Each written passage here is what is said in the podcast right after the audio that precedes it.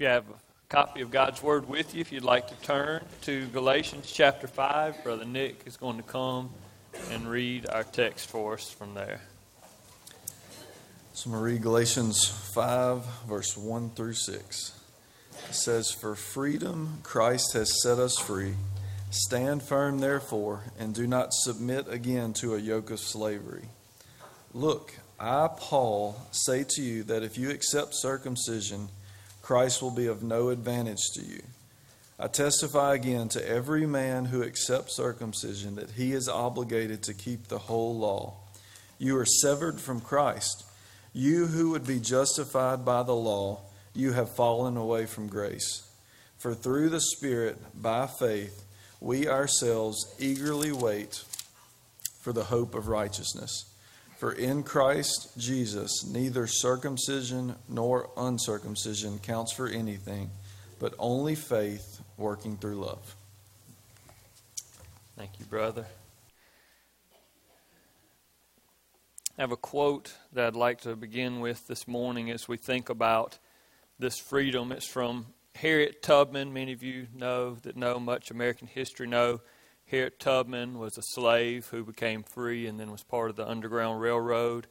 She said this I've seen hundreds of escaped slaves, but I never saw one who was willing to go back and be a slave.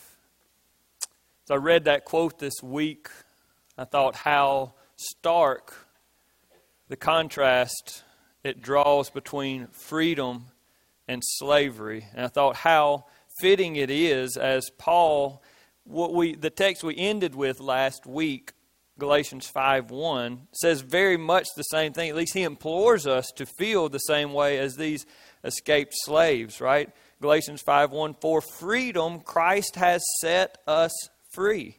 Stand firm, therefore, and do not submit again to a yoke of slavery. You are free, so don't turn back to the things that God has set you free from. One, the one that we're most familiar with, I think often we talk about Christian freedom, we think about freedom from sin. And praise God, we are free from sin. We're free from the guilt of sin. We're free from the power of sin. But here, Paul specifically has something else in mind.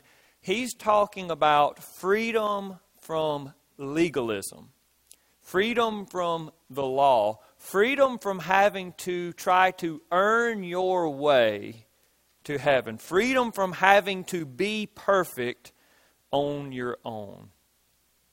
And so this morning, I just want us to think about the freedom that we have in Christ Jesus, about how valuable it is and how precious it is. Because if I can just shoot straight for just a moment, I would tell you that I, I don't believe that we really appreciate the freedom that we have in Jesus Christ.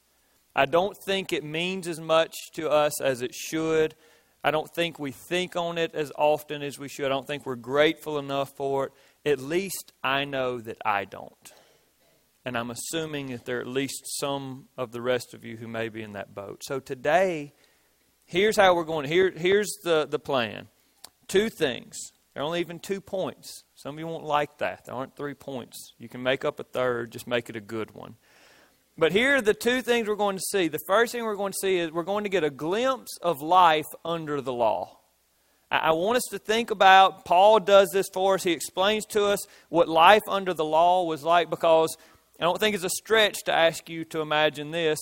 Uh, but imagine you were born in America, a free nation where you have great freedoms. You were born here and you were raised here, and this is the only nation that you've ever known. You've never lived under a communist regime, you've never lived under a dictatorship you don't know anything other than freedom. So sometimes it's hard to recognize what a blessing that freedom is until you hear about a dictatorship where one man tells everyone what they can and cannot do. And in the same sense, I don't think we can appreciate being free from the law if we don't understand what life under the law was like. So we're just going to take a glimpse to see what did it feel like or what would it feel like to live life as a legalist. And then the other thing is a reminder of the beautiful freedom we have in Jesus. So we're going to look at the law that we're free from. We're going to look at the freedom that we have, and that'll be what we're doing as we prepare our hearts to come before the Lord's table, the Lord's supper, and uh, observe that ordinance to be reminded of how we have this freedom. So let's look in verses 2, 3, and 4 to get a glimpse of life under the law. Paul says, Look, I, Paul, say to you that if you accept circumcision, this is, let me just briefly, when he says accepting circumcision a couple times here, he's using that as a synonym for uh, being a legalist or trying to find righteousness under the law. If you accept circumcision, Christ will be of no advantage to you. I testify again to every man who accepts circumcision that he is obligated to keep the whole law. You are severed from Christ, you who would be justified by the law. You have fallen away from grace. Now, again, Paul does this well. He uses strong language, very strong language here to describe the life of a legalist, the feeling of living under the law. In verse 2, he says, Christ is of no advantage to you. So, for a moment, you can just think all of the blessings that we receive through faith in Jesus Christ, right? His presence and His peace and His power and His guidance and His love and His intercession on our behalf as Christ intercedes for us to the Father you get none of that if you choose the road of legalism and following the law to earn your salvation. In verse 3, he says, You are obligated to keep the whole law. In just a moment, we're going to think about the weight of that. And then in verse 4, probably the, the most harsh language you are severed from Christ and you don't receive God's grace. You, in other words, you get what you deserve. And there are sometimes that we whine because we say, I didn't get what I deserve. But, brothers and sisters, when it comes to sin and righteousness, we don't want what we deserve. We want what Christ offers instead. But if you choose the law and legalism, if you're living under that, then what you're going to do is you're going to get what you deserve, which includes all the punishment for all the sins that you've committed. That's not what we want. So, so can you imagine, as, as Paul is describing this in these three verses, can you imagine the weight of living that life? That, that you just, every day, you feel like there's no room for wrong, there's no margin for mistake because there's no grace. The way that he describes it says that you have fallen away from grace. There's no there's no hope. There's you being responsible for trying to be perfect all the time. At least that's how Paul describes it here. So let's talk about this idea of, of having to keep the whole law. So, any of you that have studied the law, you might know uh, that they, there's, it's said to be 613 commands in the Mosaic law, the law that he's talking about here now. They, some of them seem to run together, but that's a well accepted number. 613 commands. Here are some of the things that they govern your relationship with God, your relationship with your family, with your neighbors, with the poor and needy, what you say, what you wear, what you eat, your hair, your facial hair, how you farm, how you harvest, how you cook, how you use your money, how you worship how you seek forgiveness through sacrifices, and that's just a small handful of the things governed by the law that you, as he says here in verse 3, if you choose the road of legalism, you are obligated to keep, to know and to keep every one of them every moment of every day. That's heavy. Sounds exhausting to me. And, brothers and sisters, this is what I want you to hear this morning. This is what our lives could be like if it were not for the grace of God through faith in Jesus Christ. I can't personally tell you what life under the law feels like because I've never lived that life. Praise God. But Paul describes it this way, and I want you to look at the highlighted words that I have here for you. Uh, and, and a survey of his description from Galatians 3 and 4. He says, For all who rely on works of the law are under a curse. Now, before faith came, we were held captive under the law, imprisoned until the coming faith would be revealed. In Galatians 4 3, in the same way, we also, when we were children, were enslaved to the elementary principles of the world. You see the words that he uses to describe life under the law? Under a curse, held captive, imprisoned, enslaved. Brothers and sisters, this is not the type of life that we want to live. But if it were not for Christ, this would be the best option that we would have for this life. Point one this morning is this the bondage of the law is heavy. The bondage of it, again, I'm only speaking from the teaching of God's Word, but it describes it, Paul describes it as heavy and burdensome. Something that would be difficult to do, something that would be anxiety inducing in many ways, I think. But I do want to be clear that this is the best option outside of the new covenant, through outside of faith in Jesus Christ. Strictly trying to follow the law, and when you didn't, strictly following the prescribed rituals that you had to do to receive forgiveness. But that's still better. It's still better to be a slave to the law than to be a slave to sin. Amen? Right? So it's still an, it's still an option. There are still there is still a sacrificial system where you can take these animals and they can be sacrificed and you can go through the rituals and you can receive forgiveness, but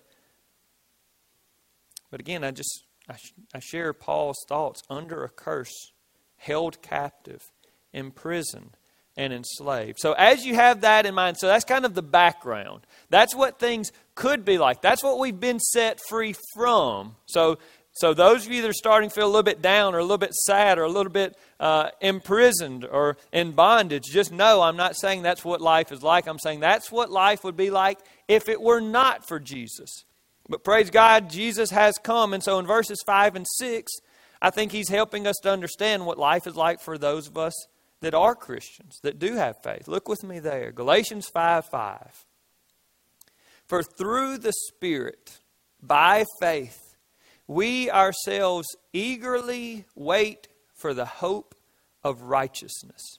For in Christ Jesus, neither circumcision nor uncircumcision counts for anything, but only faith working through love. This is what I refer to as the sound of freedom. It's what I've titled the sermon today. The sound of freedom. We're not using words like imprisoned and enslaved and held captive. No, he's using words like faith and hope and righteousness and love. Because through faith in Jesus Christ, we have received righteousness. That righteousness gives us hope, a certain hope, a guaranteed hope and it also allows us to know and to live out true love. This is new covenant living. In the new covenant, we don't earn our righteousness, we receive our righteousness through faith. Our sins are removed. It's not that we were perfect and never sinned, but the sins that we did have and the guilt of those sins and the punishment for those sins is removed. How? through the life, death, and resurrection of Jesus Christ. When we have faith in Him, we don't have to take some animals to the priest to offer a sacrifice for our sins to be taken away because the once and for all perfect sacrifice, the Lamb of God, has already died, and that is Jesus Christ. The work's already done, it's already complete. And so now, for those of us that believe in Jesus, there's not this constant striving and work and trying to be perfect. No, there's rest. There's rest knowing that everything that has to be done for me to be righteous has already been done. Knowing that I don't have to worry about my future, I don't have to worry about the judgment that's coming I think that's part of what he's talking about in verse 5 when he says, We eagerly wait for the hope of righteousness. He's pointing us to the future. Uh, the, the future that's coming that's going to be even better than what we find here now. Right? In, in this life, right now, as Christians, we find peace and we find rest and we find freedom as we find righteousness and justification through the gospel. But as good as those things are, the best is yet to come. Even as Christians living in the perfection of Christ with full assurance and full freedom and full rest, we're still eagerly waiting for what's coming in the future. Things are great and they're only going to get better. What does the hope look like? Because I know that's not a word that we use in this way often. Verse 5, when he says, We ourselves eagerly wait for the hope of righteousness. Now, usually when we say hope, it's like something that may or may not come about, right? I, I, hope it does, but I'm not sure. That's not the way that, that Paul is using the term here. He's talking about something that is guaranteed and certain. The hope that you have when you are righteous is something that you're eagerly waiting for because you know that it's going to show up.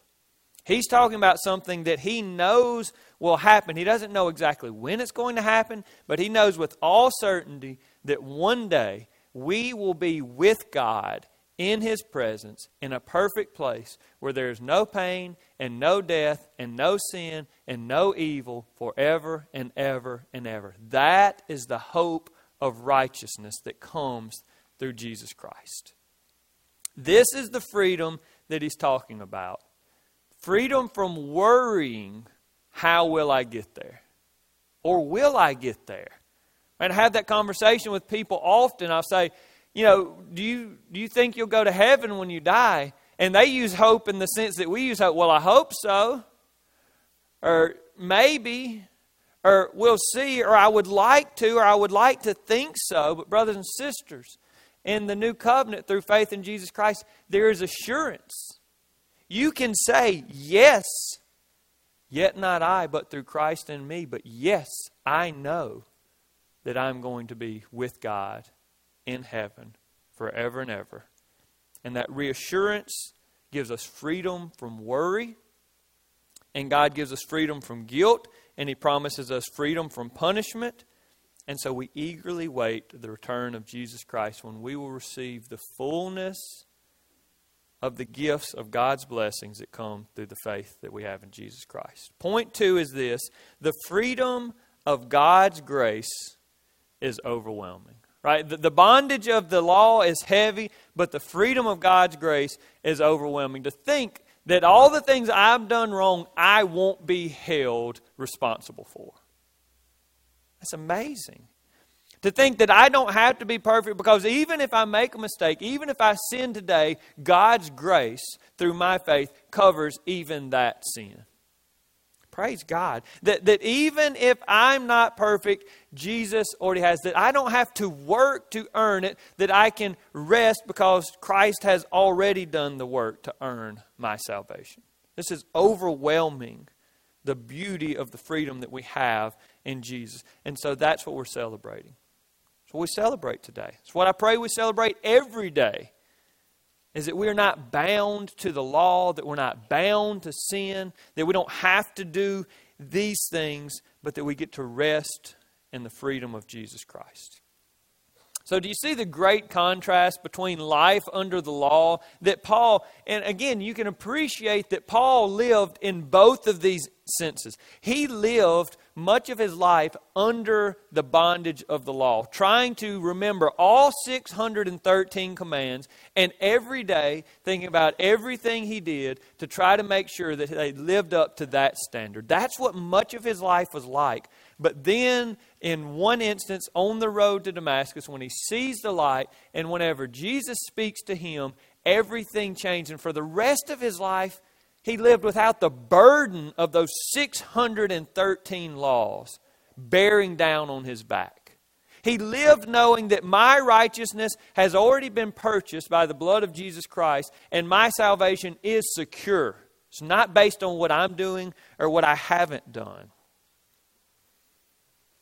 So for us, we rest in the assurance of God's grace and His eternal acceptance through faith in Jesus Christ, and that is freedom. That is freedom. I want to end with one quote. This is from Martin Luther, great church reformer Martin Luther, in a commentary about Galatians. Just talking about Galatians 5:1. In this quote, what he's doing is he's contrasting all other freedoms. Any freedom that you might think about financial freedom, national freedom, freedom of schedule, right? Those of you that are looking forward to retirement, oh, the freedom of waking up every day and choosing what I get to do, right? All these freedoms.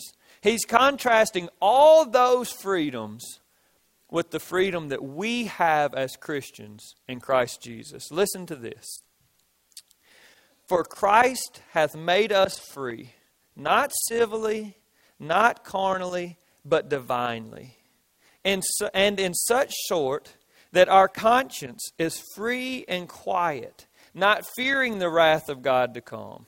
This is the true and inestimable liberty to the excellency and majesty whereof, if we compare the other, right, he's comparing all the other earthly freedoms, they are but as a drop of water in respect of the whole sea. For who is able to express what a thing it is when a man is assured in his heart that God neither is nor will be angry with him, but will be forever a merciful and loving Father unto him for Christ's sake? This, then, is an inestimable liberty that we are made free of the wrath of God forever. Praise God, brothers and sisters, for this wonderful and glorious truth this morning. I want to invite you to stand this morning, and we're going to prepare to come before the Lord's table. And we think this morning on this, this great freedom that we have, that God is not angry with us, that God is not going to be angry with us, that God does not have punishment for us, that we do not have to fear the judgment, that we do not have to fear hell, that we look forward to the glory of heaven. But then we ask this question how is it that I could have all of these things? And that's why we come to observe the Lord's Supper this morning, to be reminded with our eyes and with our mouth and with our hands how this freedom was purchased. It is free to us, but it was costly to Christ. He paid with his own blood the ransom that sets us free. And so this morning we're going to observe the Lord's Supper. I'm going to invite our men that are going to help hand out the ordinances this morning, the elements for the ordinance this morning. As they come and you stand, we're going to sing this morning and they'll they'll come around and just so you know there's two cups that are stacked together. So go ahead and grab the two stacked together. One has the bread and one has the juice. And as you hold that in your hands, I want you to think about the price that was paid in order to purchase our freedom. This morning, if you're with us and you're not a Christian, you don't have faith in Jesus Christ, we ask that you would not take of these elements this morning that you would not observe the Lord's Supper in that way, that you'd allow them to pass by. But we do want you to know that this freedom has already been purchased and is available to you through faith in Jesus Christ. If you have questions, I'll be down here, and I would love for you to come and talk to me about that. Brothers and sisters that know that you're Christians, maybe this morning you need to pray because you recognize that you have overlooked this great freedom that we have. That's a wonderful way for you to respond during this time. Or maybe you want to sing this morning as we sing about the hope that we have in Jesus Christ. But I just ask this morning that you would respond in the way that the Lord calls you to us. Brother Shane and the praise team lead us in this hymn of response.